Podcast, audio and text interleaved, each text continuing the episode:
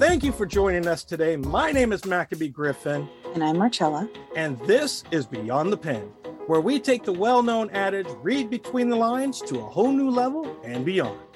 Each week, we sit down with a new author to not only discuss one of their books, but also learn the story behind the story.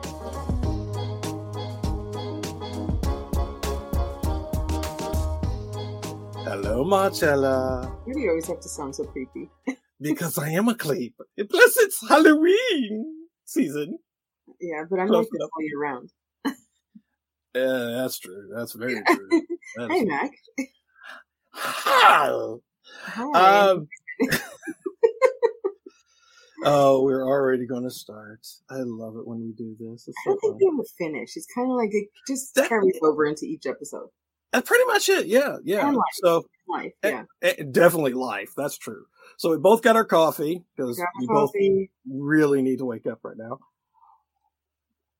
And um, so this week is going to be basically just a continuation of the the unknown, the the things that go bump in the night, but with a little bit of flair, you know. Um, how's your week been so far? How's my week? Um, I have a headache. Yeah. Well, head like that. and i- it's the change of weather. It's what did you say to me? I said a head like that should ache. Oh my god, you're such a jerk. I Uh, know. Yeah, I'm no, I'm, um, I I'm doing some writing and I'm trying to navigate the crystal world again for Luna. So it's Mhm. been really deep and and uh trying to navigate being single, Mac. You know, this is weird. Like yeah, you know. I haven't been single for over almost 19 years, actually over 19 years. So I Good, can't you can be my wingman. I've got Oh, two. I need a I need a third just in case. How many? Never mind. No, I'm just yeah, it depends what state I'm in, where I'm going, who I'm hanging with, you know. You've got at least one wingman in every state of the United States. I And, think. no, and you, you know, I'm representing too. See, I, I'm gonna have Ah, all my, proud my. Hey. friends. Yeah, that way I could say, "Hey, yeah, oh, proud parent." That's right, my uh, LGBTQ cup. There you go. That's it. You can see the little heart in there. It's fucking adorable. Oh, I see it. That is Yeah. cool. So, um, awesome. for those of you who don't know, maybe tuning in for the first time, I have a daughter who's transgender, and I truly support the community. And Mhm. um, but so a lot of my friends are trans and and uh, queer because they prefer queer now, which is cool. Oh, really? A lot of them do. They prefer that. So um, Good. I just want to be respectful. So yeah, so I got my my wingman, and but I am looking forward to to our guest because uh, she seems pretty damn awesome. Yes. So Yeah, you've been rocking it, Mac. You know th- that's usually my job. I need to take that position back now. Get all the Oh. people. Yeah. There's a reason why I took the, took it on was because you were always getting to them about audiobooks before I could even try. So I'm trying to get there too. No, I'm just kidding. Uh, not really. No, No. not really. um, now, I think it, you know, it's one of those things with Podmatch is one of the places that I've been using to find my guests hmm and it's been really good. Um, yes, there are hits and misses, but majority of the people that uh, I've been introduced are wonderful people. They've got Mhm. great books, and I think for anybody who is a podcaster, they need to actually look at some of these places to find their guest. Podmatch.com is one of them. Uh, Podbooker is another one that people can use. I don't use that one as much because I don't really get anybody.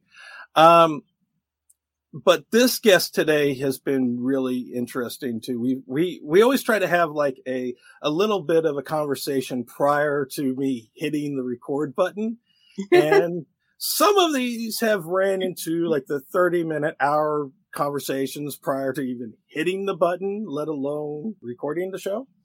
But yes, today's guest, her name is, her, her name is um, Mary Kendall and she has written a book called The Spinster Fortune, A Spinster's Fortune, excuse me. It is a really good book.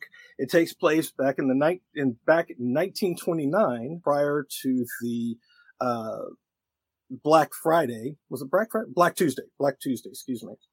So this one, there's a lot of underlying messages that she's like really intertwined with stuff. And I really, I'm, I'm, I'm gonna stop talking and just bring her up because I just Bring her I, up, yeah. I know, I know. I just want to. There she is.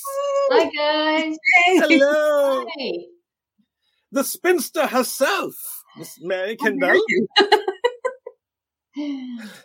So, for everybody else, please introduce yourself, and most importantly, tell us something we can't find on the internet about you. Okay, first of all, thank you so much for having me on your wonderful show. I listen to it all the time and love it. I am Mary Kendall. I am a fiction writer, but what I like to say is I'm a reader first and then a writer. Ooh. I fell in love with reading at a very young age, and I really feel like becoming a writer was a natural extension of that. I also have a love of history, and what I write is really rooted and informed by history. And I've experimented with a lot of different writing historical mystery, historical fiction, contemporary fiction with historical underpinnings. So I'm a bit of a genre hopper, which is can be a big no-no in some people's minds, but I actually think it's okay because I think it boils down to voice. And if you have a voice, why not write what you feel like writing? That's where I'm coming from. Now, what would people not necessarily be able to find out about me? They might be able to find this out if they were really digging deep, but um, I am trained as a yoga teacher. And I came to that as sort of one of my second acts. At the ripe age of 51, I decided to go and do that. I'd practiced yoga for years and years and years. And I decided I wanted to go and, and learn how to be a teacher. And it was a fantastic experience that unfortunately got curtailed by the pandemic. I hope to get back to it. But uh, so I discovered at that stage in life that I actually had um, some teaching chops that I never knew I had. So that is that's my fun fact. That's awesome. Yeah. See, I don't think anybody really would find that out about you. don't think they So that's a that's a good one. That's a real good one. So speaking of some of the things that most people won't know about you, unless obviously they they read the book, you lived in a lot of old haunted houses growing up. I did. And one of the it states here, Mary Kendall lived in an, in old and haunted houses growing up, which sparked a lifelong interest in history and storytelling. Now, as we start with the book and everything, it starts out, like I said, uh, in August of 1929. And obviously, when we're looking at this era, there's a lot of interesting architecture when it comes to these homes. You've got a lot of mixture of the Victorian, the industrial, and their version of modern uh, architecture. hmm So when you were going through this, because I noticed when you're going from scene to scene in in some of these homes, they're very different. But I also wanted to ask you how much of what you lived in, in terms of the homes and the, the moods and feelings from them, were put into the book. Okay, so full disclosure, a couple lifetimes ago, I um, studied and trained to be an architectural historian. So I think what you're picking up on is that because architecture, old architecture specifically, is kind of one of my big loves. And um, so the study of that, though, Mhm. probably came from living and being around old things as a child. And that goes further back because that was from my father. My father was, that was his hobby. Old, finding old houses, buying old houses, renovating and restoring old houses. That's where it all started. Um, but I definitely, as part of my job as an architectural historian, I had to do technical writing associated with that.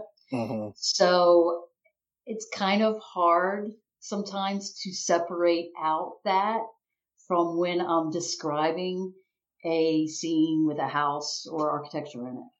So I think that's what we're getting down to here. Oh yeah, absolutely. Because uh, I, I know with architectural design, uh, technical design is is also considered architectural design. Mhm. That's a, they're terms that are uh, loosely used in, in both Interchangeable. Yeah. interchangeable. Yes, because when I was going through uh, junior high, high school back in the Stone Age, um, we did a lot of that, and it was always fun just to look and see when you're looking at houses, when you're looking even at you know one of the things I, I I still remember to this day is that one of the designs that we had to do, we had to take a uh, a bolt and actually break it down into the design, Hmm. right down to the nitty gritty of the threads and the angles and everything of that Hmm. nature. That was one of the first things we did. Yeah. And to me, it was always interesting looking at that. It was like, that is awesome because then when you look at the architectural designs in construction, and that's one of the things that I love is construction, um, is looking at the old homes, looking at how stable they are, even with previous techniques used in those homes. Many of them are still sturdy as today. Look at a lot of the bricking. In fact, I would argue that the older ones are by and large much better constructed and put Oh, yeah. together than Oh, what yeah. we get out in the, you know, in the current developments. Yeah, absolutely. Because back then, time wasn't really as much of an uh, of a necessity in terms of when it came to con- the construction of the buildings, but Mhm. it was also because they couldn't take a lot of shortcuts in regards to the materials because one you, have one brick out of out of line comparative to You're going to mess uh. Yeah, with not only just the look, but also the structure of the of the Yeah. entire wall. If you don't use the right mortaring amounts uh, in between them, if you don't use the right wood, the materials in general, it will fall. And there have been many, many homes during that time that stood still because of that. A lot of the um, business offices were more sense, more or less the ones that really were more susceptible to the chance of somebody cutting corners Mhm. comparative to you know your residential homes your residential homes were straight up one of the best homes built and that's why today you're still going to see something from the victorian times in the house Definitely. when you're looking at the mood, when you're looking at a lot of the aspects of how these buildings are connected to the story itself, Mhm. one of the things when we go into the prologue is we're introduced uh, to a character by the name of Blanche. And she is in what's considered, or she's told she's in a poorhouse. Now, I wanted to get your insight on this from a historical point of view because I want people to understand how you're setting this up, how you're setting up the mood, how you're setting up the relationships between all of the characters. Can you explain to people the difference between a poorhouse slash workhouse and an, and, and an asylum? Okay, so in this case, it's a combo. The poorhouse was meshed together with a, and this is an unfortunate term, house of the insane. Mhm. So it was a place where they piled in people. My understanding is that they piled in both of those groups. In in our in the protagonist's case, she was considered both, and that's why she was there. So she was considered to be without a penny left in the world. Number one, and number two, she was considered to have lost her marbles, and that's how she ended up where she was in the prologue. Now, as the story unfolds, we find out that those two those two facts are not necessarily the, the truth. and I'm glad you said that because again, when we're when you're looking at history, and this is why I love when authors look right at our history, not only in the U.S. but worldwide. Mm-hmm. Work workhouses slash poorhouses were something that's been around for generations in some shape, in some way, shape, and form in the 18th to 19th century. And specifically in uh, Welsh, uh, in Wales and in England, they had, yeah, they had an entire, I would say just an alleyway of homes, this road that was just stone houses that were cold. They didn't have windows. They didn't have doors, but they had at least some type of shelter up for the workers. It wasn't until I think it was 1759, if I remember correctly, uh, when here in the U.S., uh, specifically Maryland, New York, uh, a lot of the counties were uh, introduced to these poor masters who were in charge of these poorhouses to get people off the streets uh, mm-hmm. into these homes, as well as ways to take care of some of the elderly that were thrown out into the streets. Mm-hmm. Um, and this is the reason why I'm t- bringing all this history involved into this is because of the fact this has a major impact on the families within this story. And when we're looking at the relationships, because at one point you, you do have a, a little bit of a flashback in chapter one with one of the main protagonists, which is Margaret, if I remember it. Um, and she is having a back a, a flashback because she smells uh, cigar smoke when she's going to uh, check on horses uh, that she raises, uh, just like her father did in breeding horses. My question to you in regards to this is why was there such a strain between Margaret's father and the two sisters. What was it that drove him away from them at the age of 18? Got him infatuated with horses. Mm-hmm. In my mind, how it plays out is is in a way that we see quite often in families. We see a family of say several or more siblings and one of them leaves and then there's a an estrangement there, not necessarily because of bad feelings, but just because of life. And somebody in a family can move on and do their thing. Time goes on and there's no, and then contact becomes limited. And I see it in current day. I see that go on in families.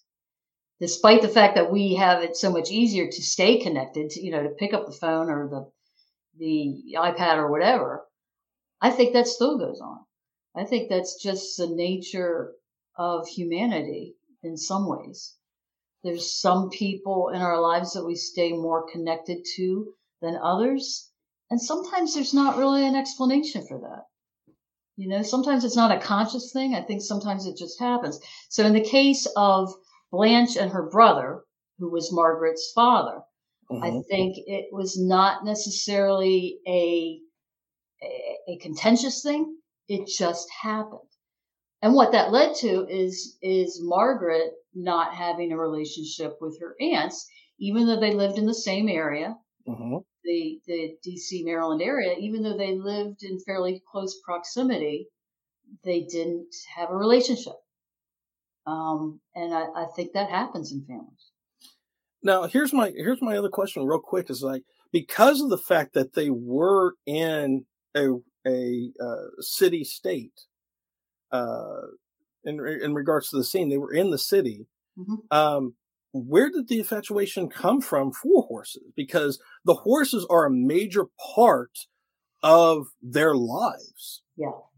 So um, there was a family member who remained wealthy and had a huge estate out in Maryland horse country.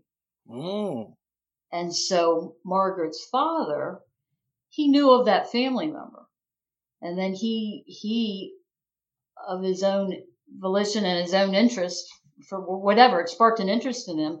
And he made inroads with those distant family members who owned the huge estate out in Maryland. And then in time, he developed a relationship with them that led him to inherit the original Magruder land out in Maryland horse country. And he established his horse business that way. Gotcha. Because, yeah, there's not a lot of information based on that, but I wanted to get a real, in- yeah, exactly. I wanted to get a real intimate intact yeah. because that lifestyle has a major impact on Margaret, Definitely. especially from a younger age, mm-hmm. because mm-hmm. she is not like many other young ladies at that time. Yeah. Basically, they were being bred to find a, a, a wealthy husband so that they could continue that lifestyle exactly. as continue well as the legacy. Yeah. Right, exactly. Because yeah. you can tell the difference between the relationships uh, that they represent because again margaret is more towards the business st- uh, style of life following her father more than her mother at the time but if you look at the aunts emily and uh, blanche mm-hmm. they're straight up victorian bred to just mm-hmm. but there was also something that even margaret was kind of confused about her and her uh, husband keith excuse me there was something that happened when they went to visit them because they were in the area and they started to notice that the house was kind of getting to that point of it needed work. Yeah. And one of the things that you really presented to us is that they're trying to hold on to a certain time more often than not. They're, they're allowing certain things to, in their head, they're still fine. Like the flowers in the back, the lilies. Yeah. But when we're introduced to those lilies in the back. They're brown, they're dying. Yep. So you can definitely start to see the mental state between the sisters yeah. really starting to degrade a yeah. little bit over time. Yeah, they're, they're definitely living in their past. And they never left their father's home. They stayed in the home they grew up with, and time marched on as it does, and they were sort of left behind.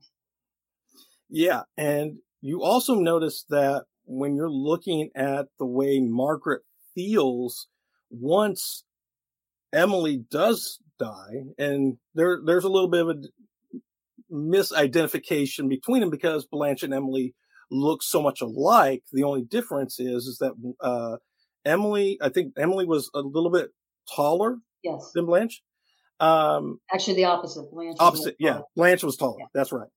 Um, but she knew that in her mind, Blanche was the one that died. Mm-hmm. Emily was still alive. She was not, you know, all there. Um, because again, looking at the house, you can pretty much tell you've got almost like a relationship between the women themselves and the home. The older they get, the more degraded they go.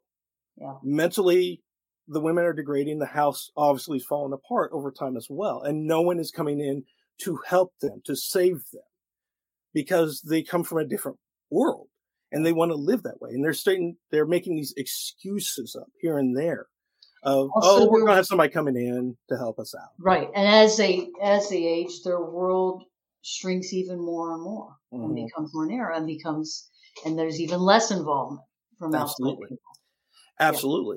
Yeah. And but again, I, I think this is something. I think I wrote that because this is life. Absolutely, we and see I, this in real life, don't we? Absolutely, and I'm glad that you you did that because it shows that even in history, we're still going to repeat it. Mm-hmm. every time. Even if we don't think we're doing it, we're literally doing the same things as we our really are. We really as our are. ancestors did. Yeah. Um, I want to get into something.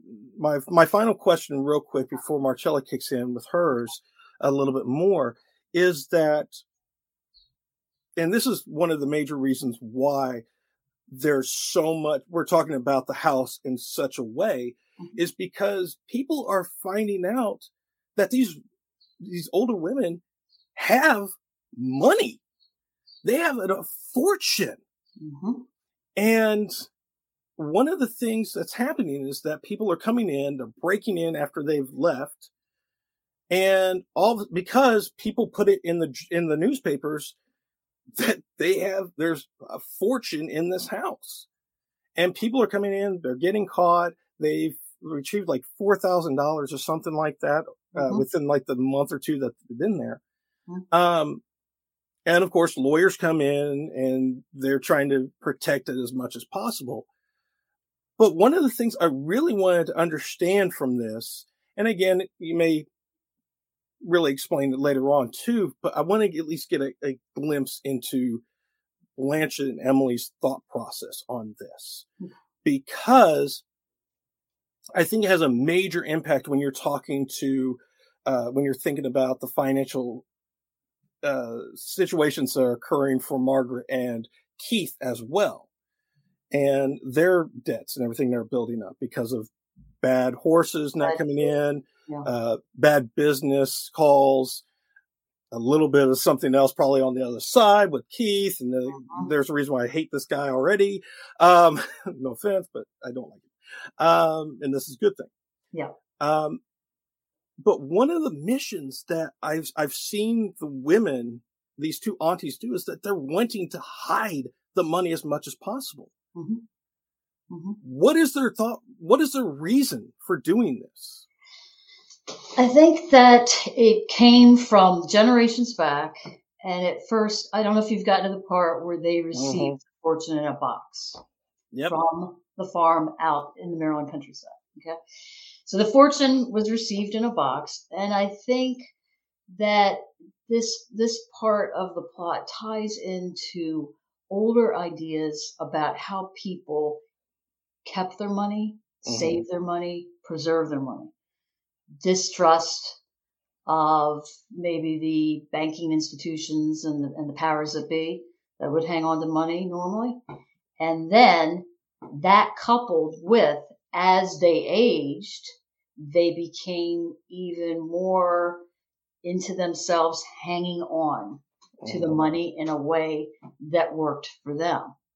And then finally, when, when one of them died, the other one was left alone and her thinking became her thinking. Did it become a little skewed? Yes. And did yeah. she make those choices based on all of that?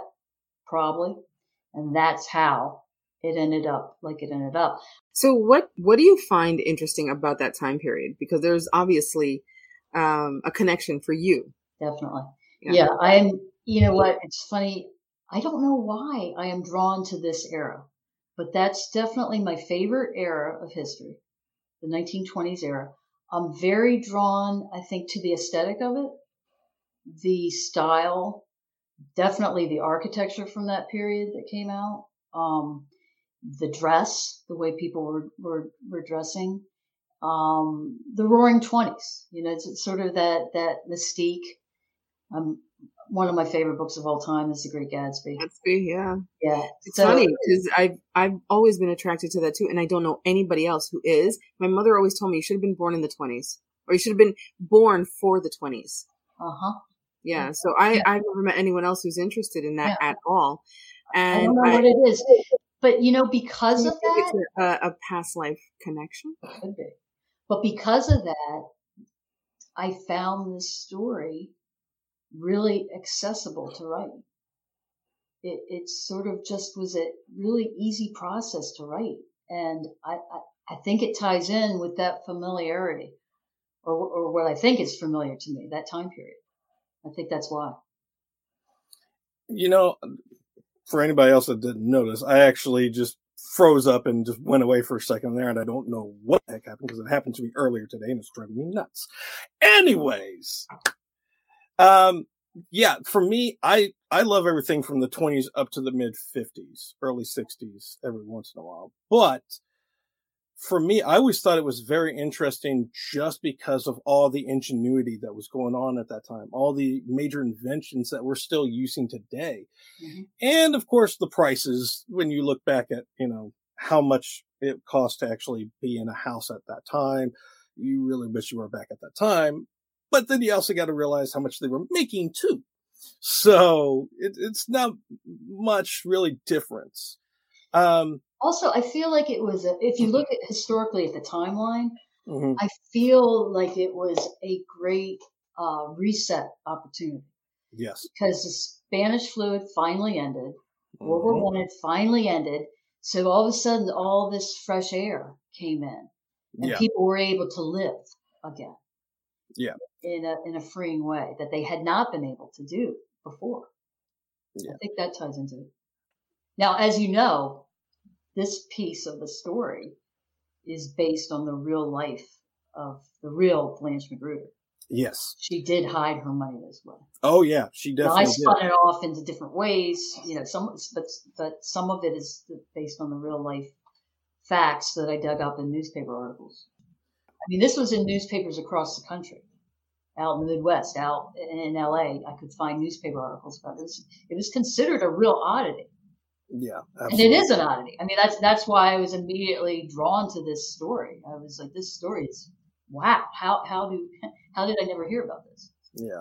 Yeah. Well, you know, I think it's time for us to just get back into that comfort state, you know, get in our little chairs a little bit, have a little cozy little area of the corner that we can just really enjoy one another's company. But mostly I want to go into this corner because of the fact that's where Marcella is located at with all of her books and her little little light that she likes to just sit down and read her books and she has some great questions specifically for you. So, oh. Marcella? I'm dying. Well, yes, you are old, so yes, you are dying slowly. I'm dying. Shut up. I don't have a little corner. I kind of just like spread out on the bed and do some other stuff. And anyway, um, I and I love this question, Mac. You know, I ask this of everybody. Are any of your characters based on you or your family members? Yes and no. So that's a two part question. So this story, it's it's funny now that the book's been out for over a year and a half. What I didn't realize is really the person I owe a debt of gratitude is to, for for writing this novel and getting this story out in the world is my grandfather. Why do I say that? I found this story because I was doing genealogical research on him. He passed away almost 10 years before I was born. I never knew him. So I didn't really have photographs of him, didn't know much about him, but he was a lawyer in DC. So because of that, he was involved in some cases and I hmm. was able to, once every, once the internet got populated with the news, old newspapers, I was able to dig around and find some information about him. So one day I'm digging around and up pops his photograph. And I was like, oh, yay, this is so neat. The story associated with that photograph was the true life story of Blanche Magruder. And as I've been talking to people about it, and- and as, as the year and a half has gone on since it's come out, I now realize I owe him a debt of gratitude for leading me to this story. Because otherwise I would have never known the story, I never would have written the novel.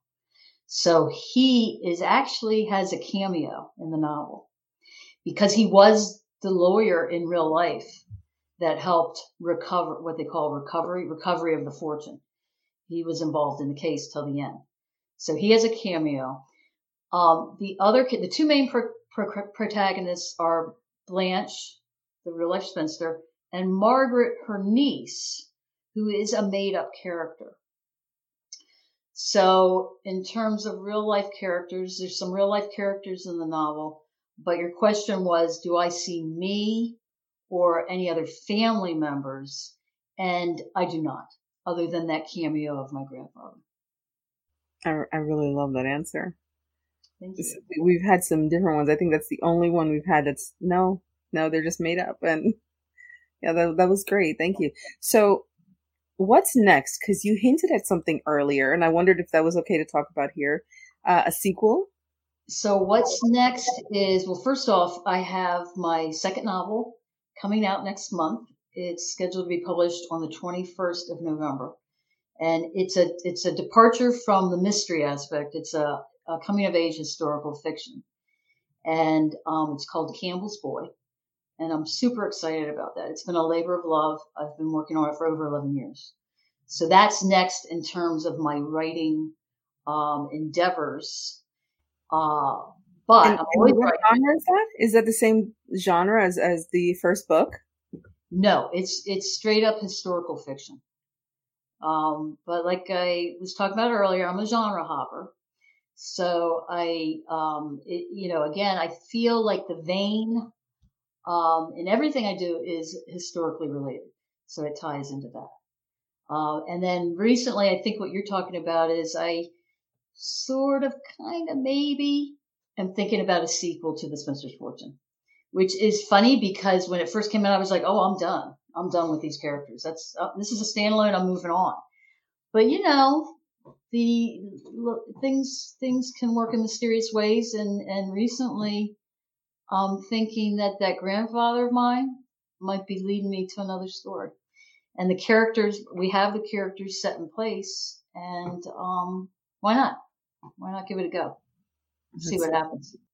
Um all right so next question. What is your writing kryptonite? This time of year my writing kryptonite is hands down candy corn i know people you know candy corn is one of these things people love it or hate it i love it and it's this time of year it's available and so it gets me that sugar high that's followed right away by the nosedive. So that, that's kryptonite right there. Oh, wow. Uh, now, in general, aside from this season, I have to say my kryptonite is raising teenagers, which I've been doing for a while. And there's a lot of drama and a lot of angst that comes with that. It's funny, you know, when they hand you your, your cute little baby, they, they don't tell you that, um, oh, guess what? This is going to be a teenager someday and tag you're it. They don't tell you that, do they? But it happens. And, you know, there are days where I'm just, there's, I'm just dragged right out of the, the writing zone, dragged right out of the flow. I, I just can't. So yeah, there's that. But you know what? It's, it's fine. It's all grist for the mill and, and it all works out. I, re- I, I resonate with that so deeply. Um, yeah. Um, Ditto, because okay. we all have teenagers yeah. as children, right? I don't have any more, and she's not there yet. Just give me time. Yeah. You got all three years. You got three years, lady. Good Hang luck. on. Hang on for the ride. 11. Yeah. It's already starting. Middle school. Mm-hmm. Um, all right. Last question. Is there a famous quote or, and I always like to throw this in there, a famous person that you subscribe to, someone that you you really admire, or a quote that you really admire that helps you to keep going, doing what you're doing? Yes, there is a quote. And it's a quote that I used often when I was teaching yoga classes because I would be asking people of all ages to twist themselves into weird and unusual shapes and poses. So what I would like to say to them is challenges are really opportunities in disguise.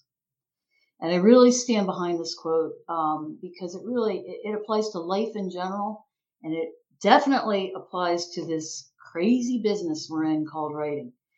Because, um, well, I'll throw this out as an example of, of how to use that quote. Rejection. Writers at any stage in the game get rejections over and over again. So something something I like to do for myself when I get a rejection in, like I did two days ago, I go ahead and I throw something fresh out to maybe fresh new eyes, and that's me taking that challenge and making it an opportunity for myself. That's my quote. Mary, thank you for being on the show. We really appreciate it. This is the time where we allow you to have your shameless uh, promotion for yourself and just tell everybody where they can find you, any special events coming up, any sequels coming up. Okay, so I like to make uh, my hub of all the stuff going on with me my website, which is pretty easy. Mary Kendall author. There you go. MaryKendallAuthor.com and I regularly update that. I have a blog there, which which includes a lot of different things, and also all my news about my upcoming um, books. And like I mentioned earlier, really excited about Campbell's Boy. My second novel is being published November 21st of of this year, and so I'm looking forward to that happening. There's going to be some launch things happening associated with that, which again I'll put up on the on the website. Awesome. Well, thank you again for being on the show. We really appreciate it. Thank you guys. I knew it was going to be a fun conversation, and, and you did not disappoint.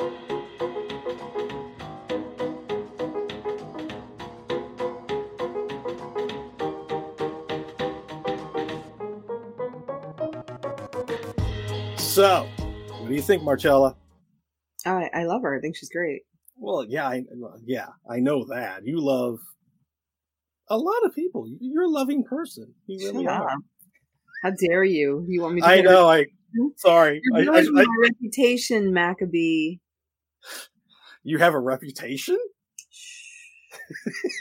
Anyways, what are your thoughts on, on her on her book of what you've gotten out of this conversation?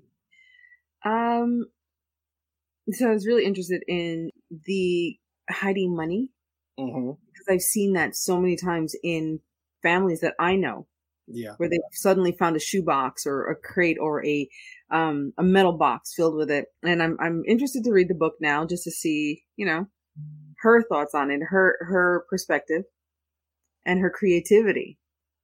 So. Oh yeah. I, I, I I think it Oh, was. the fact that it's set in in an era where my mother swears I should have grown up. Yeah. No, I, I definitely agree with that. No, I do. I'm, I'm not. I, I'm not saying anything else. I'm My not mother mad used to tell me all the time, "You should have been a flapper," and for the longest time, I didn't know what that was. There's so many things I could say on that. Behave yourself. Uh, please, this is my show. I don't have to behave. Come on now. That was so hard. Oh, Matt. Okay, fine. You can have it too. Um, no, but for everybody else who doesn't know what that what flapper means, uh, just go look it up. It's nothing bad. I assure you. if you don't know what it is, but it is. It's definitely one of those. Uh, You're just making me more famous, you know. I am. I am. I'm giving you a new reputation. New reputation. Um, so, and if you want to know her reputation, her link is below too, because it says everything at her link tree, uh, forward slash Marcella with two A's and two C's and two L's. She likes to double down on a lot of letters. Uh, but for me, honestly, I liked it too. I really did. I love the era, so it makes it so much more fun for me to actually really be a part of it and trying to look at the history because there was one thing I actually didn't know until she actually presented it to me was that the differences between the poorhouses, the workhouses slash asylums, because there was very little difference in them. Um, and I went down a rabbit hole. It was so fun just to look at the history. Um, but you know, it was one of those things that I really, really enjoyed reading. And you need to go to her website, marykendallauthor.com, get your copy of her book, The Spinster's Fortune. And we love you guys so much. And we appreciate you not only listening to us, but for those that are going to be watching this later as well, please follow us, share this episode as well as any other episode that is your favorite, and tell us what you think. Leave us a review on Apple Podcast because that's the major one that everything else really applies to when you're looking at trying to uh, get us in front of more people and supporting all of these authors. Come join us. We have a fan page. Many of our authors are part of the fan page. When they're in there, they see these questions. They will be happy to answer any of your questions. And then, of course, one of the things we really want to make sure that you guys are aware of is that, again, please, if you have a Roku, if you have a Google Play account, an Amazon Fire account, find Traverse TV, and then you will see a lot of us on VOD. We have 12 episodes up right now, and keep coming back to us. Keep coming, keep sharing, keep enjoying because we want you to continue writing, keep inspiring, and keep sharing as you go beyond the pen.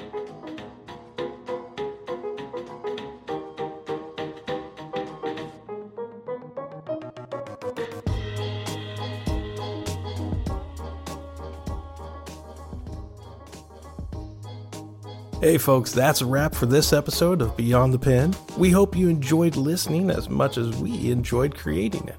If you'd like to stay connected and up to date with everything Beyond the Pen, follow us on Twitter at Beyond the Pen Pod and Instagram at Beyond the Pen Podcast. For even more content and exclusive access to our guest profiles and more, make sure to visit our website at beyondthepenpodcast.com. Don't forget to join our Facebook fan page to interact with our favorite authors and fellow fans of the show. And if you want to take your Beyond the Pen experience to the next level, check out our selection of video interviews on Traverse TV's video on demand and live stream. You can access these interviews through your Roku, Amazon Fire, Apple TV, Google Play, iTunes, or the Traverse TV app.